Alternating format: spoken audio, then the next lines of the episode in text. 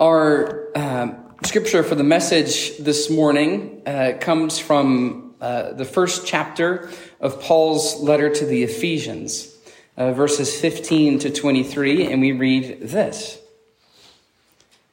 For this reason, ever since I heard about your faith in the Lord Jesus and your love for all God's people, I've not stopped giving thanks for you, remembering you in my prayers. I keep asking that the God of our Lord Jesus Christ, the glorious Father, may give you the spirit of wisdom and revelation that you may know him better. I pray that the eyes of your heart may be enlightened in order that you may know the hope to which he has called you, the riches of his glorious inheritance and his holy people, and his incomparably great power for us who believe. That power is the same as the mighty strength he exerted when he raised Christ from the dead and seated him at his right hand in the heavenly realms, far above all rule and authority, power and dominion, and every name that is invoked, not only in the present age, but also in the ones to come. And God placed all things under his feet and appointed him to be head over everything for the church which is his body, the fullness of him who fills everything in every way. This is the word of the Lord. Thanks be to God. Have you ever experienced a thin moment? By this, I mean, have you ever felt the presence of God break into your life in some tangible, unexpected way? We get this phrase, thin moment, from the Celtic Christians, and they called these spiritually profound moments thin because they believe the veil separating this world and the next had become almost transparent so that we experience God's love or his peace or his joy in this real new and powerful way. In these moments, the spiritual reality resting just outside our perception seems to invade our normal life opening our eyes to what's already been going on around us, even if we've never really seen it before. God somehow feels closer than normal, which makes that moment sacred and holy. Now, I've experienced a few of these, um, usually sometimes on, on trips with students, um, when we are all together and praying and we feel that God is has touched the group in a new way. But one instance that I always will remember uh, occurred for me while I was hiking uh, Mount Somers, which was a mountain in New Zealand high above uh, the Canterbury Plains. So hiking in general is a, is a pretty unique experience, right? Um, it's a lot of work and then it is a lot of beauty. You do encounter a lot of beauty. The first day we went endlessly up. That was pretty much every moment of the trail was just up. And we found scenic views almost around every corner. They were everywhere. But the beauty we encountered failed to register with me on any deeper level. I was like, of course, it's beautiful. It's, that's nice. I wasn't used to the work the hike required, so I was distracted by the heaviness of my pack, how tired I felt. Um, if I were honest, I was really just concerned about keeping moving, making sure that one foot went into in front of the other. That was how you know tired it was. Um, but sometime during that second day, looking over the same mountains and valleys I'd viewed a thousand times already, something changed. It felt like my, my, my soul or my heart switched channels, and suddenly I was able to see the world around me for the very first time. It was like falling into the land of Oz because all of a sudden here was real color. Here was splendor. Here was wonder. I had been living in a world of black and white, and somehow I had stumbled into glory. This mountainside, I hadn't noticed it before, but it was the source of every cool and refreshing wind I'd ever experienced in my life. Nowhere else did the sun shine so brightly or the air so pure.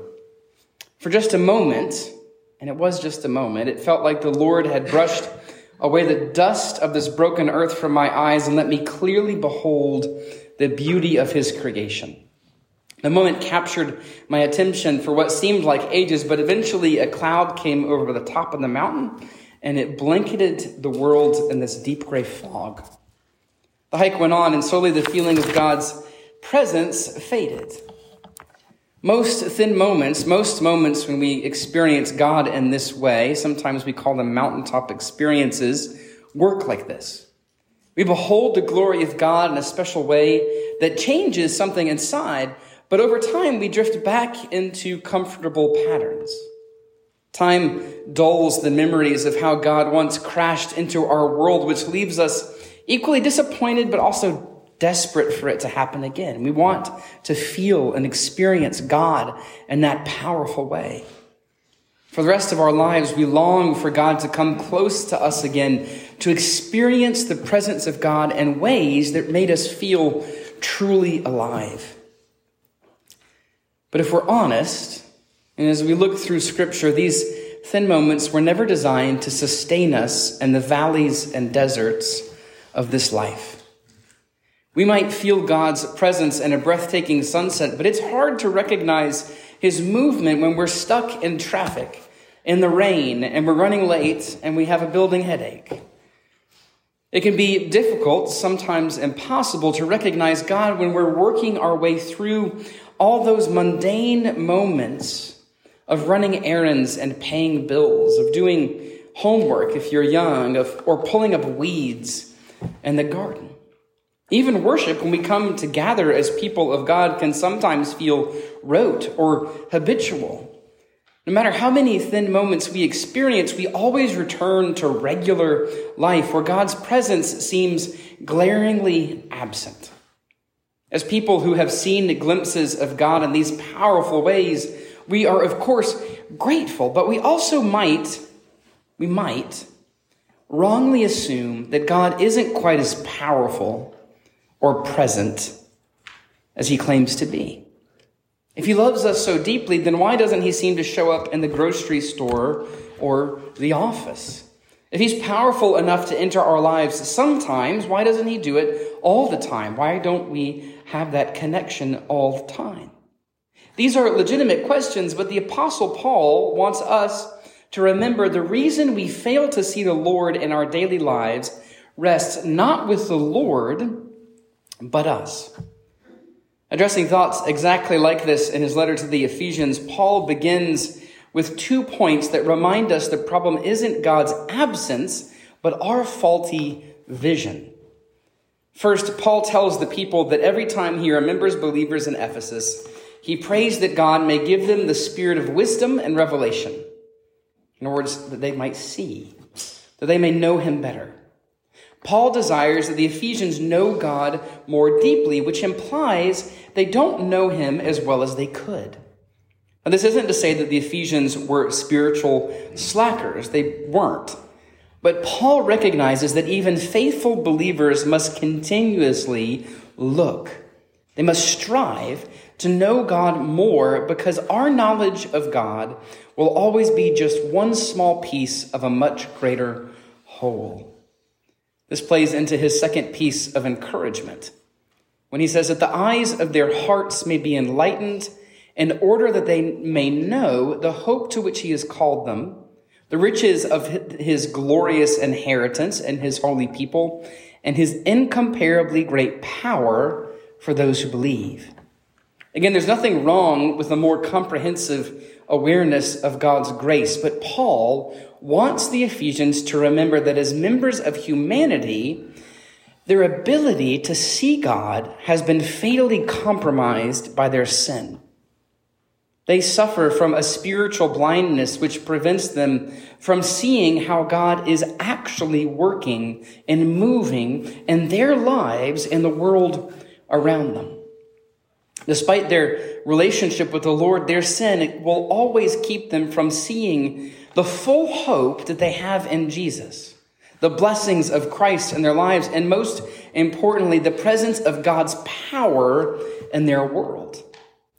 The Ephesians then, and us today, seek and search for God, but when we don't find him, we wrongly assume he's not there.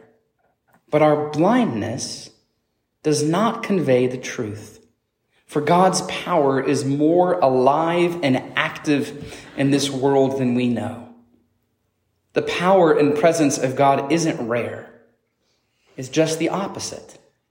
Our Lord is always present, whether we see him or not. In this letter, Paul emphasizes a particular word that demonstrates the ever moving activity of the Holy Spirit, describing God's power with the Greek word dynamis.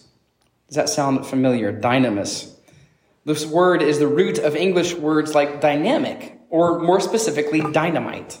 Right? Dynamite, explosive. The kind of power that God has, uh, that He uh, operates in, is explosive, but that is also the same kind of power that He gives to His children. Paul considers the power of the Spirit moving in this world and through us to be literally explosive, an equal measure dangerous and wonderful. Several years before Paul wrote this letter, God put his power on display in a manner never to be rivaled. God's presence and power used to be seen in only one place, the Holy of Holies within the temple. But things changed when Jesus was crucified on the cross. The temple curtain tore in two, and the presence of God entered the world in a new way through the Holy Spirit. In his death and resurrection, Jesus united humanity to God with a power that could never be broken or diminished. The Spirit was no longer confined to the temple, but permeated the entire world, including the hearts of humanity. Early church father Basil the Great, uh, I think it's Basil, it might be Basil. Basil's a plant, though. Basil, Basil. Early church father Basil the Great wrote that after the resurrection, the Spirit fills all things by his power, wholly present to each of us and holy present everywhere. Divided without passion, being shared yet remaining whole. And this is his metaphor like a ray of sun, whose favor to him who enjoys it is as if to him alone, but which shines over land and sea and is diffused into the air. Even so, the Holy Spirit, while he is present to every heart capable of, refu- of receiving him, infuses into all a grace complete and sufficient. The same Spirit who breathed life into every living creature infuses our world with glimpses into eternity. We live in a world full of our Lord's dynamic, earth shattering, soul rattling power. And if this is true, then we must tread carefully. We must choose our steps wisely. God could be anywhere doing anything. One way to think about the empty tomb at the resurrection is that if Jesus isn't there, then where might he be instead? He could be next to you right now. If the Spirit isn't in the temple, he could be anywhere. If he can surprise us at any moment, then we'll never be, as some of us might think of it, safe from God's presence, safe from the invitation of God saying, There is more to your life that invitation of doing more for God's kingdom.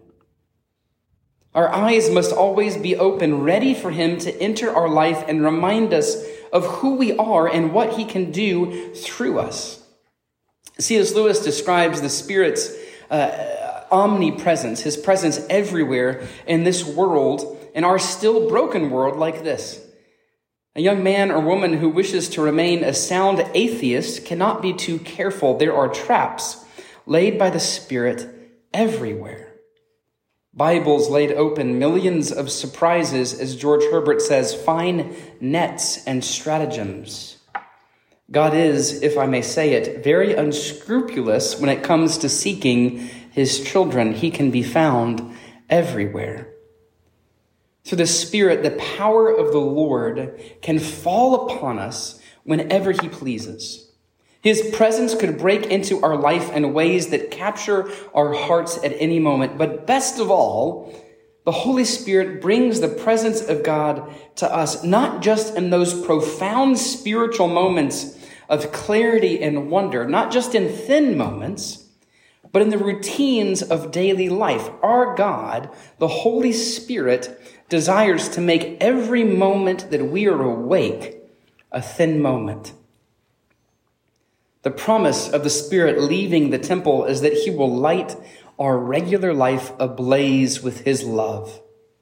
His power can manifest itself in the middle, I don't know, of doing your taxes, during piano practice, when we're socializing with friends. In fact, Jesus promises that the Spirit really is with us as we wait in line for, for coffee, as we are pulling the casserole out of the oven, as we're watching TV, as we dove, doze off to sleep. In fact, we're likely at the greatest risk of God doing something unexpected in those mundane moments where we don't expect Him to move or show up at all. With Jesus, our God can show up at any time in any place. Authors George MacDonald and C.S. Lewis understood this well. So both of these guys wrote stories, mainly for children, but really for everyone. Um, and their stories revolved on the reality that God can break into our normal lives in magical and wondrous ways.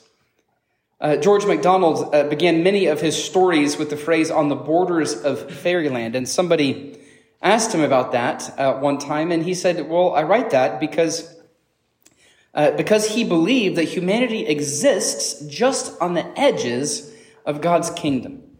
So in his stories, no one knew where the borders of fairyland began or ended. So you would often, these characters would often stumble into a completely different realm in very ordinary ways.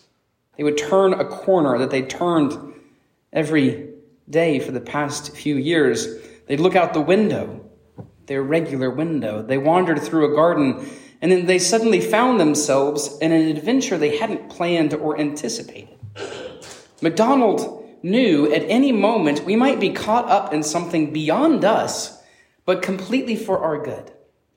C.S. Lewis, too, recognized faith was an invitation into a wonderful adventure that be- could begin at any moment because the Lord was always on the move.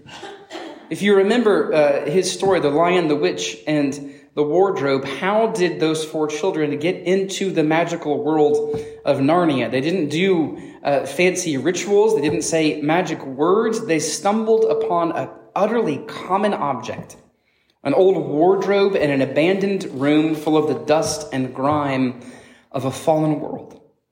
Lewis understood that any moment might be used by the Lord to grant his children a taste of eternity, a taste of heaven, an opportunity in which all of us might do amazing things for his kingdom. Paul's letter to the Ephesians reveals that God's kingdom really is waiting to break into our world at any and every moment, so long as our faith remains open to the possibility of the Spirit's movement. But there's one final deeper truth for us to understand from Paul's letter to the Ephesians. The amazing power of God does not exist solely beyond or around us, not only in the world in which we live, but comes to dwell within us. Jesus sends the same Spirit who created the universe to live inside his disciples operating with the same dynamic power that defeated death and ushered in his kingdom. His presence is designed to take root in his children, beginning a transformation that brings them from sinner to saint, from death to life.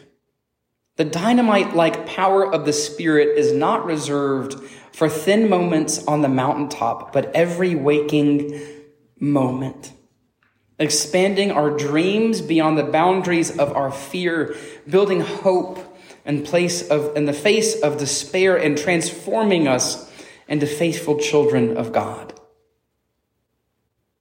When the power, when the presence of God moves inside us, we are changed. No one remains unchanged by the love that he plants inside us. How can we live a normal life when His Spirit lives inside us, always working to redeem us and transform us, always opening our eyes to how He is working in our world around us? That is the promise that we have as believers. Now, of course, it's difficult sometimes, maybe a lot of times, to believe the power of God really rests within us. Surely that kind of blessing is meant for saints or super Christians who set the standard for devotion. Maybe that kind of power couldn't move in us because we sin so freely, we doubt so often. If we can't even see the Spirit moving around us in the slow moments of life, then how can we believe that He dwells within us? But Paul here wants us to remember that that power does dwell in us. This power does move around us. We are like superheroes that doubt or have forgotten the scope of our powers. Surely we, we, we resemble the mediocre Clark Kent more than Superman. But, church, be of good cheer. Our strength comes from the Lord of heaven and earth who can do all things, whose spirit rests in us, and whose power has no limit or weakness. The dynamic power of God does not solely reside within the confines of mountaintop experiences or thin moments, but is loose in our world and always does his best work through regular people like you and me. So open your eyes. Open your eyes and look for the Spirit moving around you. Open your eyes so that you may know the Lord of God better, that we all might see him moving in the regular moments of this life. And remember that the Spirit has come to move through normal people just like us. Hallelujah. Amen.